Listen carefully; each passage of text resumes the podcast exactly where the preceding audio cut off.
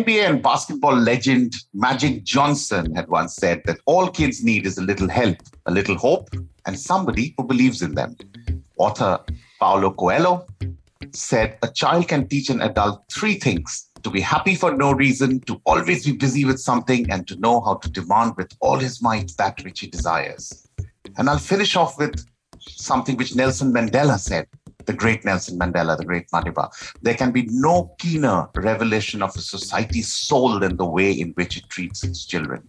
Why are we talking about this? Because this week we celebrate Children's Day in India and very soon across the world. And therefore, we decided to turn our attention this episode on the amazing world of talented children and their exploits, their trials, their tribulations as they kickstart their life in turbo mode, literally. All this in our regular sections and much more as we welcome you back to our podcast. I am Ratin Basu, and with me is a man who is forever trying to fight the urge to revert to his childhood days. The man who refuses to grow up, Joy Bhattacharya. And you are listening to Fact of the Matter. Good morning, Joy. Welcome back. Today is a big day because we are talking about children. I know you have two lovely boys. And uh, I wanted to start off, Joy, by telling you whether you are aware why November 14th is celebrated as Children's Day in India when the United Nations has mandated November 20 as Children's Day. But firstly, hi. Hi, Ratin. Wonderful to be back. Yeah, look, I know that much that November 14th, Chacha Nehru, Nehru loved the kids. So November 14th, I know has to be Indian Children's Day, obviously, yeah. because of Chacha Nehru. I don't know though why November 20th is the United Nations Children's Day. Do you have any idea about that? Uh, not really. Maybe I have to find that out. But you know what? I mean, whether it's 14th or 20th November is the month where we celebrate children all over the world. And today, in main course, I have at least tried to dig out a few stories, some amazing stuff about children who, as opposed to what normal children do, which is you know grow up enjoy life run around do a little bit of reading etc and generally be happy and carefree these people started off very fast. So i will kick off main course tonight with some stories of amazing children and these are child actors from the world of hollywood. What better to uh, start off our episode than with this some very interesting stories. My first story joy is about a bill a legal bill. It's called the California Child Actors Bill, which today safeguards a portion of a child actor's earning into a trust, which matures when the actor themselves reaches adulthood. This law specifies that 15% of a child actor's earnings will be set aside in this trust, and very importantly, it remains outside of the parent's control. Now, this account is called often a Coogan account, and the bill itself is called the Coogan Act. Why? It is named after Jackie Coogan, the 1920s child star who you would remember from the Charlie Chaplin movie The Kid, if I'm not mistaken. And why this happened? Because apparently his parents squandered most of his earnings as he was growing up. So, Joy, incredible story. The Coogan Act today ensures that every kid, um, you know, has something saved for themselves. Yeah, in fact, very interesting because he thought his father was looking after his money, and his father was apparently doing a great job. But when his father died in a car accident, yeah. his stepfather and his mother they blew up millions of dollars, and uh, poor chap, he had about just about hundred thousand dollars left. So finally, I think he got totally broke, and Charlie Chaplin had to lend him some money, and then this act came about. But uh, it's a it's a crazy story, and he never obviously he made money after that. He was a yeah. decent actor. He he participated. The interesting thing that I love about it is he served in India. He served in India in the Second World War with the Chindits, the famous Chindits oh, wow. of Lord Wingate. Oh, Jackie Coogan came to India and served there. So I was quite quite delighted to know. And he did have a career after that, you know. Not, of course, not half as successful as he was as a kid, but yeah, he had his career after that. Okay, so I have two quick ones, again, from the world of um, movies and Hollywood. Um, and I know you will back it up with something from Bollywood. So that's quite lip smacking. But before that, let me go into my second anecdote, which is about a, about an actor, child actor, six year old boy called Danny Lloyd. Now, you would remember him because he played the title role of Danny in the movie The Shining, the horror film The Shining, Stephen King. And the funny part was he had no idea that he was filming a horror movie. He was told amazing. they were making a movie about a family staying in a hotel. And while shooting the six year old danny was always shown edits which took out the film's scary parts. And apparently he didn't see the full film and realized that it was a full on super hit horror movie until he was a teenager. So i thought that was brilliant. Producer yeah it's a great story. Yeah yeah. And third story i have is uh, my favorite out of these three. This is obviously favorite because it's got to do with Harry Potter. Now, Harry Potter yeah. and the Order of the Phoenix had something strange happening, a sort of departure from the norm, which is Draco Malfoy, Slytherin superhero, and his two acolytes, Crabbe and Goyle. So Vincent Crabbe disappears after Harry Potter and the Order of the Phoenix. Why? Because the actor who played him, Jamie Waylett, apparently was arrested for possession of cannabis in 2009. And apparently, his legal troubles didn't stop there. He was also arrested for participation in the 2011 London riots, where Joy, the courts charged him for violent disorder and accused him of possessing a Molotov cocktail after looting a college. classic, classic, classic, classic Slytherin behavior, which is why I think the sorting hat I, I imagine would straight away make me a Gryffindor, though uh, a lot of my friends try to push me into uh, Ravenclaw. I don't know why. I think I'm Gryffindor. Um, I don't know whether you have. Well, you're certainly not Slytherin, Slytherin or Hufflepuff. You're certainly yeah. not Slytherin or Hufflepuff. Uh, well, fascinating. But you know, all these people can really go wrong. I mean, the one I wanted to talk about was this uh, Indian lady called born with the name Mehjabeen. Of course, we know her as Meena Kumari. And it's wow. a crazy story. Her parents actually were poor. They couldn't afford to pay the doctors. So they left her in an orphanage for a while. Then they changed their mind. They bought her back. And at the age of four, she basically was cast in a film called Leatherface and she was paid 25 rupees. And from then on, she was the person running the family. Okay. Right. She right. obviously she was admitted in a school, but she couldn't go to school because she'd have to go and shoot in films. Mm-hmm. But she was so interested in reading that she'd carry books all over the place. Later, of course, you know, she became a poet. She wrote great poetry. Right. She was nicknamed Reading Mehjabeen because whenever she was on set, she'd bring books to read. And that's not surprising because her mother yeah. is distantly related to the Tagore family. So I, I, just find it absolutely fascinating. Genes can't go anywhere. I mean, she had that literary genes in her. I mean, there are so many stories, Joy, about actors and actresses from that generation. I, I don't hear too many now because I guess the, uh, the, the economic situation maybe has changed significantly. But Aruna Irani is another example. I mean, I read in a book about her where she started very young, and there are many such examples. I mean, even Rekha probably started yeah. very young. Some in there. For two reasons. One is uh, poverty. The other is if your parents are in the family and they have a lot of these things. Say Aamir Khan, he'd yeah. get you know cast yeah. because you know just he's there in a film. So Aamir Khan's first film, we all talk about Qayamat Se Qayamat Tak. He actually appeared in Yaadon Ki Baarat as an eight-year-old in 1973, and his nephew Imran Khan, who of course he gave that big break to in you know Jaane Tu Ya Jaane Na, he actually first appeared in Qayamat Se Qayamat Tak as a child star. So I think it goes in the family. If you're one of those you know filmy families, Shashi Kapoor and all these guys, they keep appearing in films because they have to be there.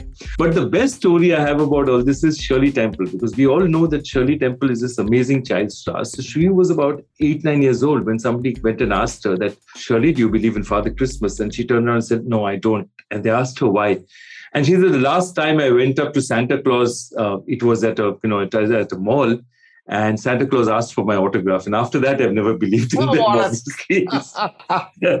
that's fantastic. That's fantastic. I mean, talking of uh, Meena mm-hmm. Kumari and books, by the way, I have to tell you one bit which I which I found very fascinating was um, ex chief minister, and now I mean uh, she's she's no longer with us, but ex chief minister and a political superstar from Tamil Nadu, uh, Jayalalitha, apparently was also a very keen reader of books. And apparently, she, I, I heard an interview where she said that this is something I picked up from my school and college days, and every day before going to sleep or before she would pick up a book and and you know keep inculcating that habit. I, I love it, and you know we we we live, live have these stereotypes that you know actress doesn't know anything and all that and it's so not true. So many of them the surprising number of them are really well read ready inquiring people and actually sets are the best place to read books because you know you could do nothing else in a film set. You had and most of a set most of film shooting is about waiting for lights waiting for this. So if you were a reader you could really spend a lot of time reading.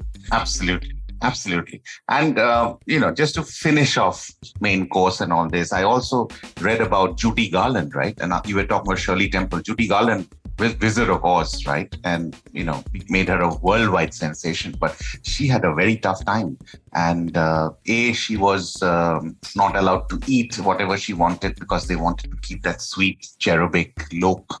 And then apparently, uh, she was she went on a crazy course of um, amphetamines and sleeping pills. Amphetamines to keep her energy levels up during the daytime on shooting, and then sleeping pills at night to quickly bring her down. And that affected her in, in the long run. But the best is, uh, if you remember Jerry Maguire, that lovely, yeah, lovely absolutely. movie. And that little kid with the buck tooth and the specs, yeah. uh, guy called Jonathan Lipnicki, yeah. if I remember. And I found out today he's a mixed martial arts instructor in. wow, that's amazing. That's a great story. A, just just search it out in the internet. You'll see how he looks like. I today. must look at it. He's, he's a, bright, sharp young man with massive MMA, uh, you know, expertise. And he's today he can he can beat the shit out literally. Uh, pardon my French, but he can for, you know, if anybody tries to, you know, step in. But I thought that was nice. I mean, there has to be some feel good stories as well. But oh, yeah, I have one story I must end with, which is about it. one of my favorites, you know, children. It's to do with Mozart. And all of us know that Mozart was a genius as a child. He'd been composing stuff since he was five years old. What a lot of people may not know was that his elder sister, Nannerl, Right. She was the original prodigy in the family. So Mozart got a lot of his exposure because her father would take Nannerl around from place to place and have her sing because she was such a beautiful singer. Mm-hmm. And you know, she was a keyboard player, she was a singer. So he basically learned, started picking up from his sister.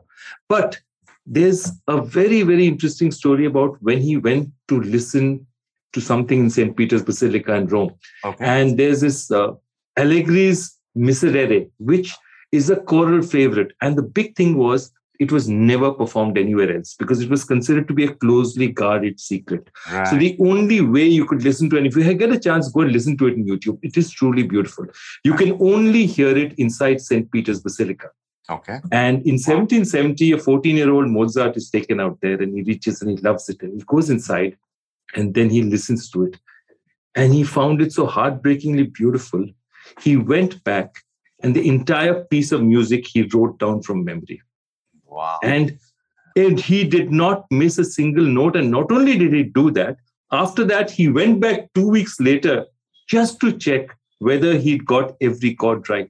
And he had. And that's how Allegri's Miserere got known to the world. Before that, it would never, never be performed anywhere else. But once Mozart wrote it down and transcribed it, after that, the world could know it. But to that long of piece of music to just remember it in your head and to transcribe it perfectly as a 14 year old is just incredible.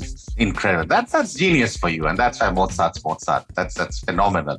But the end main course with one small nugget which I found, which is again more trivial and, and has probably a very, very uh, far fetched relationship to children and whatever we're talking about, which is Malala Yousafzai, Nobel laureate from Pakistan, Nobel Peace Prize laureate, and everybody knows the story of she was shot by terrorists, etc. And then she came back, very well known all over the world for her position on host of issues. But this is some interesting news. She recently got engaged and married to a very nice chap called Asser, who Joy, I found out, was used to work as a high performance manager for Pakistan cricket, which I thought is a yeah, good yeah, bit of, yeah. Uh, he's in the PCB, yeah, yeah, yeah, yeah. good uh, amongst his many jobs, and and apparently they met in Oxford when Asser was in England, and that's how they met each other. But I thought, you know, all the best, congratulations to the newlywed uh, couple, and uh, may you go from strength to strength. But that's that's a wrap for main course. Uh, children, fascinating how at such a young age, Joy. I repeat what I said earlier. When the rest of the world if you're a child, you're doing different things, going easy, learning, grasping. These are people who are starting to take their, you know, like you said, the family's entire financial burden on their shoulders, broad shoulders, really broad, and then making a massive effort to make sure that everybody's doing all well and doing all right. But we move on now to crazy news, weird facts. As promised, this is Believe It or Not, the section where we have some incredible news stories. I have a fascinating group of stories, but first, Joy, what do you have for us today in Believe It or Not? Uh, I have a story I quite like. Eh? It's it's weird, but it's also very interesting. So, uh, Minati Patnaik lives in Cuttack City, and she has a few relatives, uh, okay. but she has decided to write off or give all her assets, okay, mm. to Buddha Samal, who's a rickshaw puller there. And she's signed in the court document. She's donating all her property voluntarily so that tomorrow he doesn't get into trouble. And what I love about this story is why she's doing it. So, you know, her she has relatives in the city, and this, there's quite a bit of property. It's a three-storied house. There's a crore of jewelry. Right. There's quite a bit out there. And she said that six months back she lost her husband to COVID. Okay? okay. And then she lost her daughter subsequently, really sadly. So in, within a year, she lost all family. And none of her relatives came to help her. None of her relatives rallied around. Mm-hmm. And she said, Why should I give it to people who didn't care? And she said, Nobody came, called me, but Buddha Samal and his family mm. have looked after me for the past 25 years. They've taken my daughter to school. They've looked after me. And in the worst of times, they were there. And she's decided to give a whole property to them. And it's fantastic. And what yeah. I like about it is because it's now in the news, yeah. I don't think the relatives can even get in through the back door because now it's become a cause celebre, you know. Correct. Correct. And I'm really happy that it's happened. That's fantastic. That is that is brilliant. But my story is slightly different, Joy. It's about, and it's it's crazy enough. It's about a host of anecdotes I've managed to discover about a cricketing legend from Pakistan called Inzamam ul Haq. All of us have heard about him. 1992 Australia New Zealand World Cup. He makes his uh, you know breathtaking appearance or his debut, and Pakistan went on to win that World Cup as well. So he apparently played for Multan division in Pakistan, and, and the internet says that he's had a verbal contract with them that if he scored 100, he wouldn't have to field and he could sleep whenever he wanted. And he made sure that there was a cot placed at every match venue just for him. And he would score tons of hundreds and then not field and just go there and uh, chill out. I thought this was pretty, pretty great. and you have to be that good a batsman to be allowed that, but I can completely and, believe that of Inzi. And what is it about Pakistani batting superstars and sleeping? I, I know Zaheer Abbas apparently used to sleep just before he went out to bat regularly during test matches, irrespective of the pressure or the position his team would be in. I mean, this is unbelievable. And but but carrying on with Inzamam, this also talks about his uh, his purported laziness because uh, he's he's been run out about 40 times in his ODI career, but a lot of people say that he must have run out his partner at least 80 times. And uh, you know, there are many many funny stories, but about his laziness, they said that during training, the Pakistan team used to play touch football, but Inzamam was so lazy that he didn't like to run much. And he made a rule that no one should come near him and take away the ball if it came to him.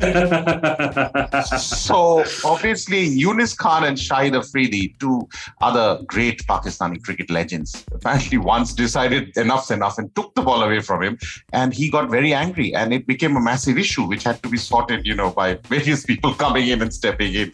But um, the best story I heard was that in the 1999 World Cup, which was to be played in England, the Pakistan coach Richard Pybus decided that everyone would learn how to slide while fielding, as you know, a lot of other teams had started doing it to save runs.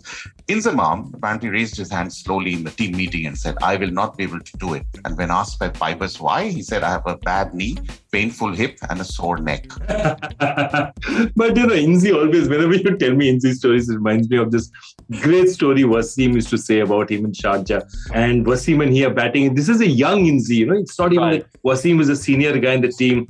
Uh, you know, he's a superstar and he's coming to bat, and Inzi is batting beautifully and it's a last ball. And basically, Wasim says, "Look, it's a last ball. Whatever happens." And Wasim is batting. Uh, sorry, Wasim is at the non-striker's end. He said, yes. "We must change ends so that you get strike on the other end." And Inzi sort of nods very reassuringly. Of course, of course. And Wasim goes back. So the moment the ball deliver, bowler delivers, Wasim Inzi takes a swing, misses. Wasim charges down, and Wasim says that I ran for my life. I dived in. It's Sharjah. It's dusty. It's hot. I dived into the pools and I said, "Oh, I've reached." And then I hear a voice right next to my head saying, Are Wasim bhai, aap yahan? and he looks up and he sees Inzamam still standing in his crease, looking down at him. And there's nobody at the other crease. Inzi didn't even run. And Wasim no. was cursing. He says, the way he said it, as if I've just, you know, rung the doorbell and come to him for breakfast or something. You know, Are Wasim bhai, aap yahan? Oh, I mean, and is, Wasim no, never forgets the story. Never to, forgets the story. Just to add some perspective for our listeners, it, translated into English, that means Wasim bhai, what are you doing here? Right? My dear brother Wasim, yeah. what are you doing here? oh, brother, what art thou doing here? You know, like that. And uh, yeah. the, the actual story was Joy. I mean, A, Inzamam was tired. It was a match against West Indies, as you rightly said, in Sharjah. And uh, it was a brilliant Yorker from Am- from Curtly Ambrose, right? So it hit him on the foot, and Inzamam, in trying to keep the ball out from hitting the stumps, actually fell down. So imagine Inzamam. I mean, if he's fallen down after a Yorker, you cannot expect him to get up and run. There is no way he no. will run. But I get it. I can imagine that Wasim could have just he should have been grateful that Inzi yeah. didn't fall on top of him. Exactly. Because that's the one that, that could have been far more dangerous. And in the 1992 World Cup semi-final, Joy, this was uh, in New Zealand. If you remember, uh, Pakistan beat New Zealand, who were playing tremendously. Mark Greatbatch and Deepak Patel. Remember how they were taking every. Yeah, yeah, yeah. The dibbly dobbly ball bowlers, Gavin Larsen and. Yes, and the small grounds, and Greatbatch would come and just, you know, hammer everybody out of the match. Inzamam had asked the team manager on the night before the semi final for some sleeping pills, uh, whatever, jet lag, etc. Maybe he just, just wanted to sleep well, but he got something else, and that resulted in an upset tummy. So he only played after being assured by his captain, Imran. And I, I I don't know whether this is an apocryphal story, but it sounds pretty okay, that he would bat at number six and during the team's fielding, he would be allowed to go off. So even in a World Cup semi final, he managed to negotiate that, you know. And he was quite thin then. I remember him. Yeah, I remember he was a teenager then. Correct. So, you know, he's he started early, I have to say. This, but he won them that match. Absolutely. He won them that match. And uh, and that's that's how the world came to know about him. Right. So it was absolutely. Yeah so that's it. I mean that's that's uh, believe it or not for this episode. Um, and we'll go into a short break now but before we take that we would like to remind our listeners that you can send us your feedback suggestions answers to all our quiz questions to this email address fact of the matter india at gmail.com you can also catch all our episodes on amazon music apple podcasts spotify google podcasts report stitcher basically on whichever platform you prefer for listening to audio episodes. Please click on the follow button, and um, that'll ensure that you automatically get informed whenever a new episode drops. You can also check our website, anchor.fm slash fact of the matter, and leave your feedback. That's it. Back soon. Welcome back. And as promised, we will straight away jump into our next section called, it's still called Cute Words and Phrases, isn't it, Joy? You haven't changed it. Next, next episode, I need some options. Let's let's change things around. Let's call it something, whatever. But anyways, it's cute words and phrases. And without any further ado, Joy, what do you have for us? Is it linked to our theme of children by any chance, or whatever? It's what what is it you have for us? Yeah, look, I I have I have two which are related to the same person. So, you know, basically there was a Queen Mary of England and she was known as Bloody Mary, which is where your Bloody Mary comes from. Okay. And I discovered that there are actually two nursery rhymes that are named after her. Mm. Uh, the first one is obviously easy one, Mary, Mary, quite contrary, because yeah. she was a Catholic and she would actually go after all the Protestants. Mm. And so she would, hundreds and hundreds of Protestants would be, you know, they would be killed. And silver bells and cockle shells are not just things that you put in the garden they're actually torture devices as well. So mary mary quite contrary is all about you know the you know bloody reign of queen mary. And because she was so bloodthirsty apparently there's another one about her which is three blind mice.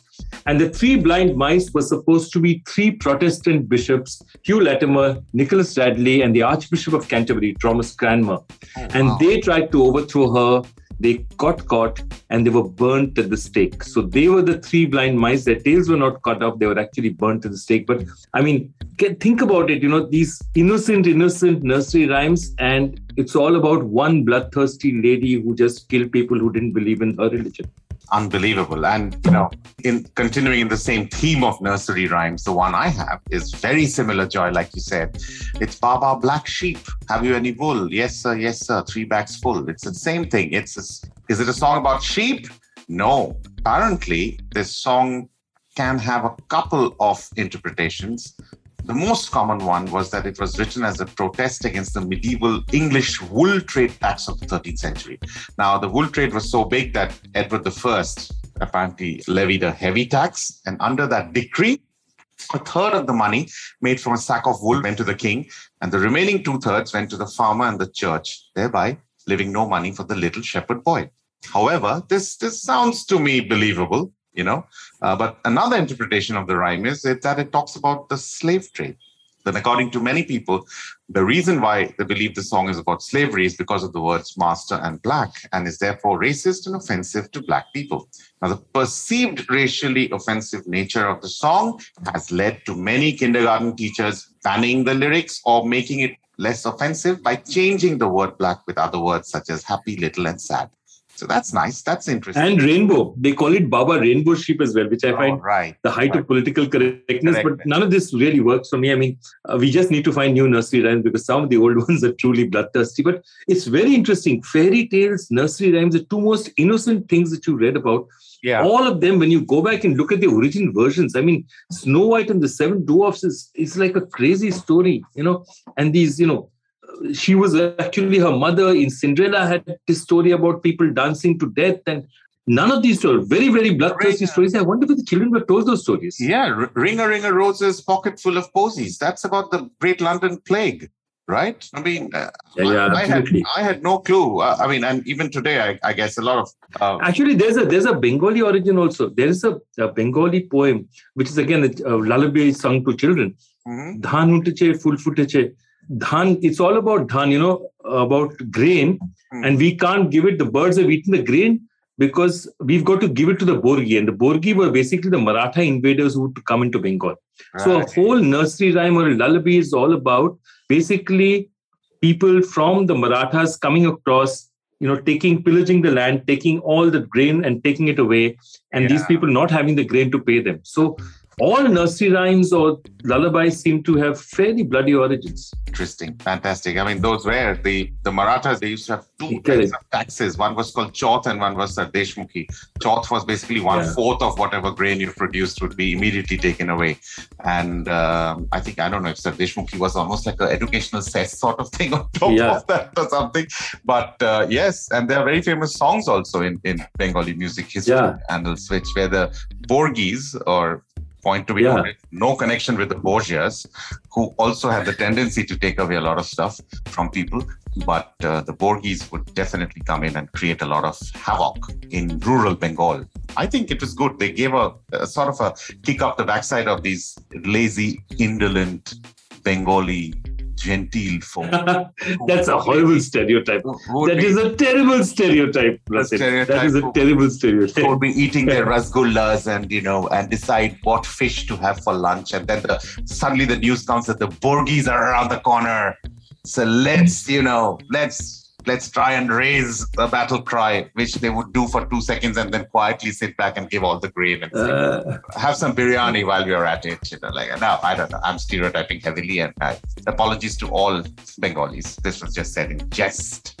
But anyways, that's uh, cute words and phrases, and now it's time where we try and bluff each other. This is bare naked lies. Yes, joy. We ask each other question for new listeners, and we try to bluff each other so that you know answers have to be true or false.